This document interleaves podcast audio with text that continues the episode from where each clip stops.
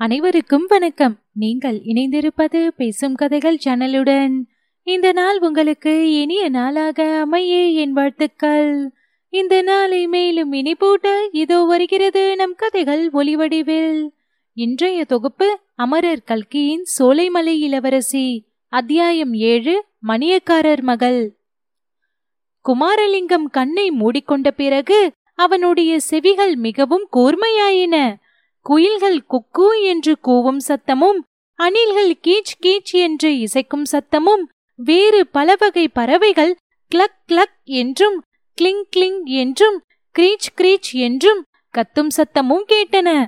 இவ்வளவு சத்தங்களுக்கு மத்தியில் Colin Colin என்று கேட்ட மெட்டிகளின் சத்தத்திலேதான் அவனுடைய கவனம் நின்றது. சீக்கிரத்தில் அந்த சத்தம் நின்றுவிட்டது.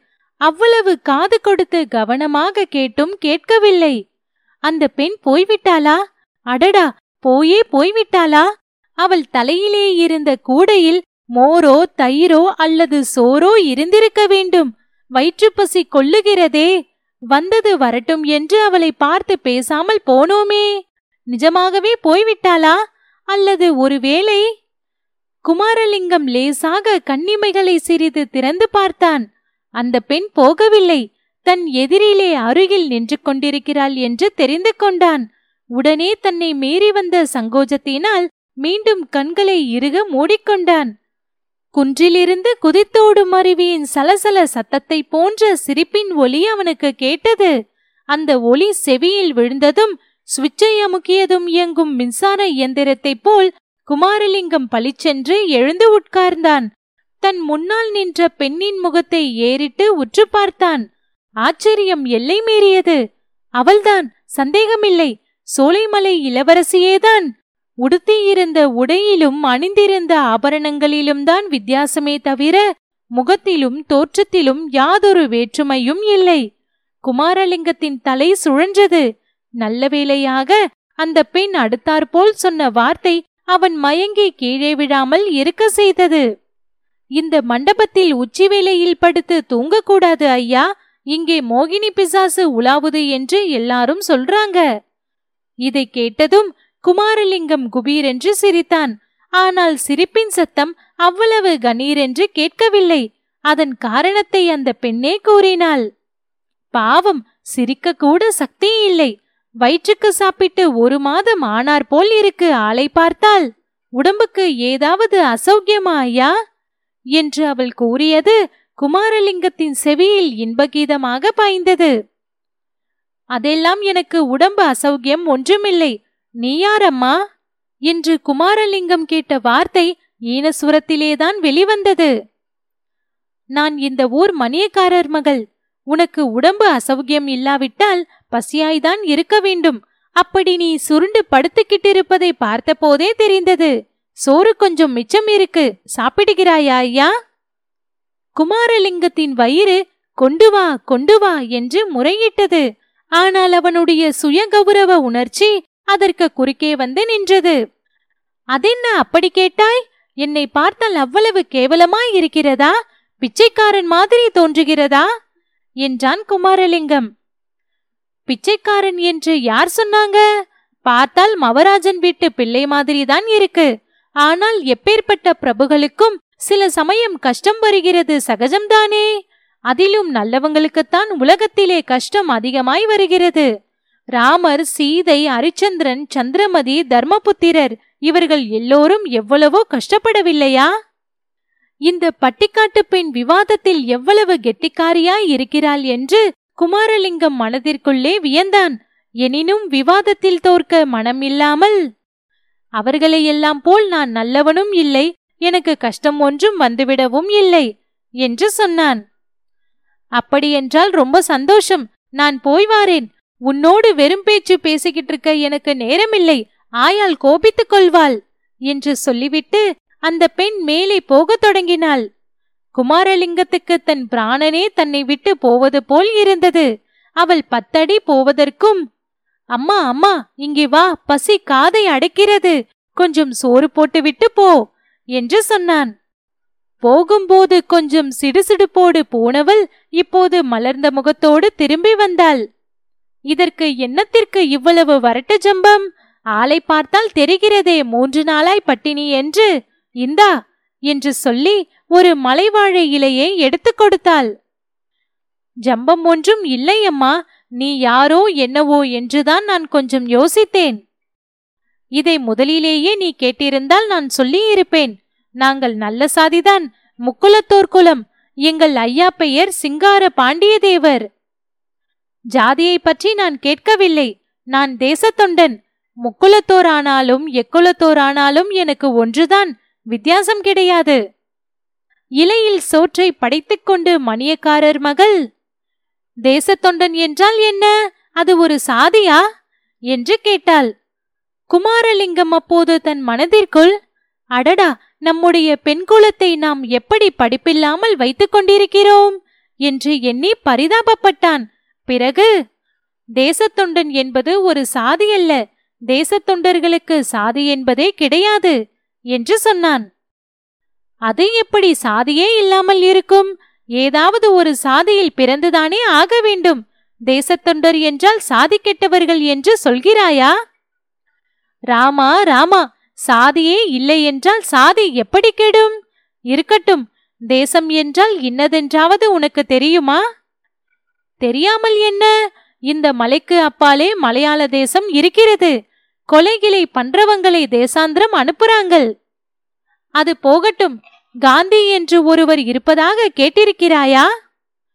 காந்தி மகாத்மா என்று சொல்லியிருக்கிறார்கள் நேரே பார்த்ததில்லை. சரி காங்கிரஸ் மகாசபை என்றால் தெரியுமா? எல்லாம் தெரியும். முன்னேயெல்லாம் காங்கிரஸ் என்று சொல்லி மஞ்சப்பெட்டியிலே ஓட்டு போடு என்று சொன்னாங்க. இப்போது காங்கிரஸ்காரனுங்க அங்கே கொள்ளையடிச்சாங்க இங்கே கொள்ளையடிச்சாங்க என்று சொல்லிக்கிறாங்க. கடவுளே கடவுளே காங்கிரஸ்காரர்கள் கொள்ளையடிக்க மாட்டார்கள் அம்மா. வெள்ளைக்காரர்களாகிய கொள்ளைக்காரர்களை இந்த பாரத தேசத்தில் இருந்து துரத்துவதுதான் காங்கிரஸ் மகாசபையின் நோக்கம். இந்த புண்ணிய பூமியில் எத்தனையோ வீர பெண்மணிகள் இன்றைக்கு சுதந்திர கொடியை நாட்ட கிளம்பியிருக்கிறார்கள்.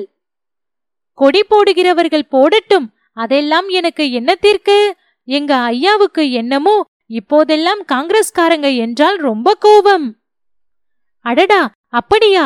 அவரை மட்டும் நான் நேரில் பார்த்தால் உண்மையை எடுத்து சொல்லி அவர் மனதை மாற்றிவிடுவேன். எங்க ஐயாவை உனக்கு தெரியாது தெரிந்தால் இப்படி பேச மாட்டாய். ரொம்ப கோபக்காரர். காங்கிரஸ்காரனுங்க யாராவது இந்த ஊரில் கால் எடுத்து வைக்கட்டும் காலை ஒடித்து விடுகிறேன் என்று சொல்லிக் கொண்டிருக்கிறார். நீ காங்கிரஸ் கட்சிக்காரன் என்றால் எங்க அப்பா ஊருக்கு திரும்பி வரதுக்குள்ளே போய்விடு. இந்த வார்த்தைகள் குமாரலிங்கத்துக்கு அவ்வளவாக ரசிக்கவில்லை.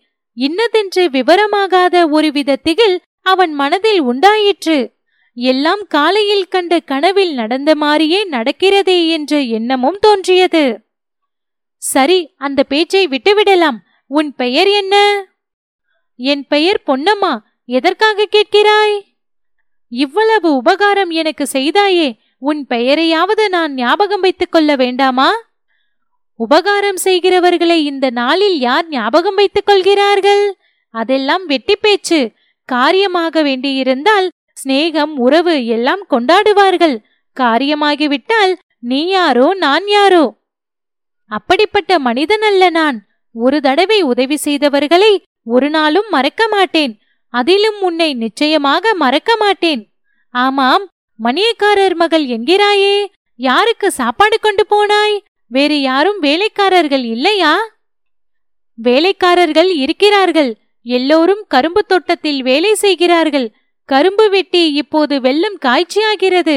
அப்பா ஊரில் இல்லாததால் ஆயாலும் அண்ணனும் ஆலையடியில் இருக்கிறார்கள். வெறுமனே வீட்டில் குந்தியிருப்பானேன் என்று அவர்களுக்கு சோறு கொண்டு போய் கொடுத்துவிட்டு வருகிறேன். அப்படியானால் நாளைக்கும் இந்த வழி வருவாயா? வந்தாலும் வருவேன். ஆனால் நாளைக்கு கூட நீ இங்கேயே இருப்பாயா? உனக்கு வீடு வாசல் வேலை வெட்டி ஒன்றும் கிடையாதா? நான் தான் அப்போதே சொன்னேனே தேசத்தொண்டுதான் எனக்கு வேலை என்று. அதென்னமோ எனக்கு ஒன்றும் விளங்கவில்லை. நான் போய் வருகிறேன் என்று சொல்லிவிட்டு பொன்னம்மாள் அங்கிருந்து புறப்பட்டாள். நான் கேட்டதற்கு பதில் சொல்லாமல் போகிறாயே நாளைக்கும் இந்த மாதிரி ஒரு பிடி சோறு போட்டுவிட்டு போனாயானால் தேவலை. இன்னும் இரண்டு மூன்று நாளைக்கு நான் இந்த பாழம்கோட்டையிலே இருந்து தீர வேண்டும். சாப்பிட்ட பிறகுதான் களைப்பு இன்னும் அதிகமாய் தெரிகிறது. இரண்டு மூன்று நாளைக்கு ஒரு அடி கூட எடுத்து வைக்க முடியாது போல் இருக்கிறது. ஊருக்குள் வரலாம் என்று பார்த்தால் உன் தகப்பனார் காங்கிரஸ்காரன் என்றால் காலை ஒடித்து விடுவார் என்கிறாய். அதில் என்னமோ சந்தேகமில்லை. உனக்கு நான் சோறு போட்டதாக தெரிந்தால் என்னையே அவர் காலவாயில் வைத்து விடுவார். அப்படியானால் நீதான் இரண்டு மூன்று நாளைக்கு எனக்கு சோறு போட்டு காப்பாற்ற வேண்டும். நல்ல காரியம். முதலில் நாளை ஒரு நாளைக்கு என்கிறாய் அப்புறம் மூன்று நாளைக்கு என்கிறாய். வழிப்போக்கர்களுக்கு சோறு கொண்டு வந்து படைப்பதுதான் எனக்கு வேலை என்று நினைத்தாயா? சரி அப்படியென்றால் நான் பட்டினி கிடந்து சாகிறேன். இங்கே பறந்து திரியும் கழுகுகளுக்கு நல்ல இறை கிடைக்கும்.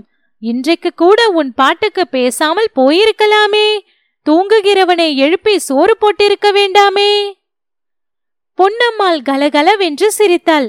அவள் சிரித்தபோது குமாரலிங்கத்துக்கு குன்றும் மரமும் கொடியும் சகல ஜீவராசிகளும் கலகலவென்று சிரிப்பது போல் தோன்றியது. அவனுடைய சோர்வடைந்த முகத்திலும் புன்னகை பூத்தது. பொன்னம்மாளை முன்னை விட ஆர்வத்தோடு பார்த்து ஏன் சிரிக்கிறாய்? என்று கேட்டான். தூங்கியவனை எழுப்பியதாக சொன்னதற்கு தான் சிரித்தேன். நிஜமாக நீ தூங்கினாயா அல்லது பொய் சொல்கிறாயா? இல்லை பொய் தூக்கம்தான். ஆனால் நான் கண்ணை மூடிக்கொண்டு படுத்திருந்த போது நீ சிரித்தாயே அது எதற்காக? நீ எழுந்து உட்கார்ந்து என்னை பார்த்ததும் சிரிக்க முடியாமல் சிரித்தாயே அதை எதற்காக? முதலில் அதை சொல். நீ முதலில் சொன்னால் அப்புறம் நானும் சொல்கிறேன். நிச்சயமாக சொல்வாயா? சத்தியமாய் சொல்கிறேன். நேற்றைக்கு நான் சந்திரஹாசன் கதை படித்துக் கொண்டிருந்தேன். ஓஹோ உனக்கு படிக்க கூட தெரியுமா?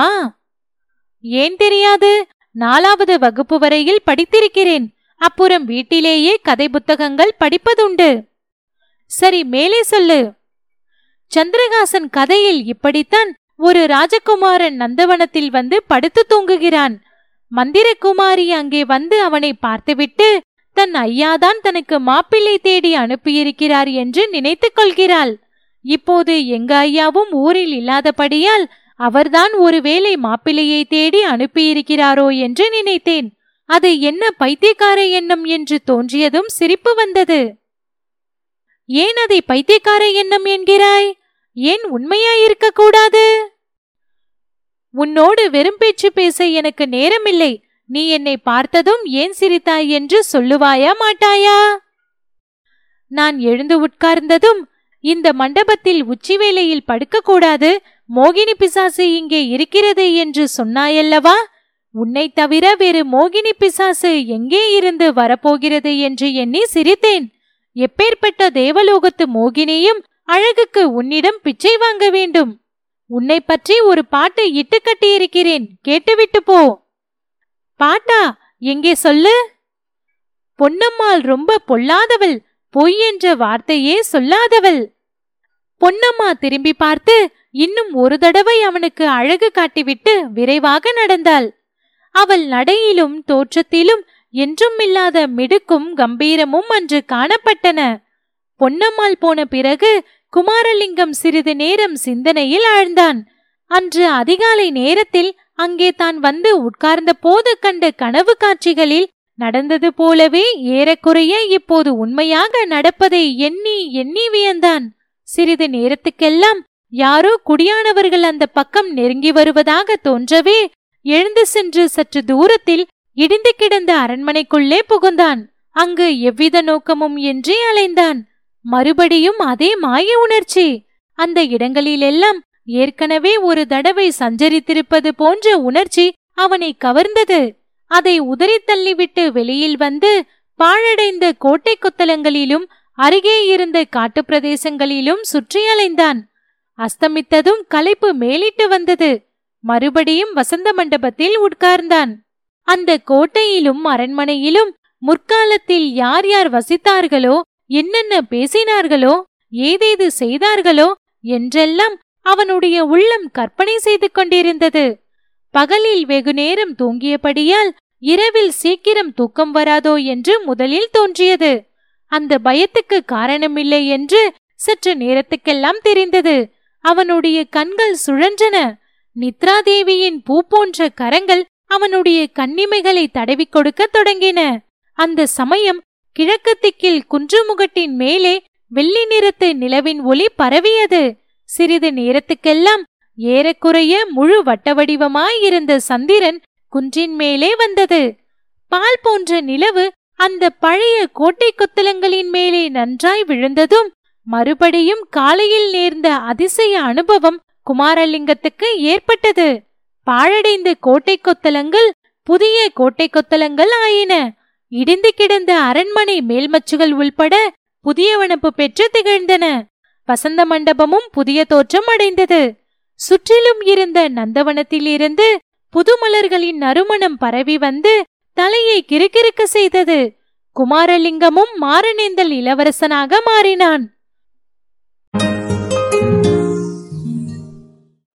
இத்துடன் அத்தியாயம் முடிவு பெற்றது. தொடர்ந்து கதைகளை கேட்டு ரசிக்க பேசும் கதைகளோடு இணைந்திருங்கள். நன்றி.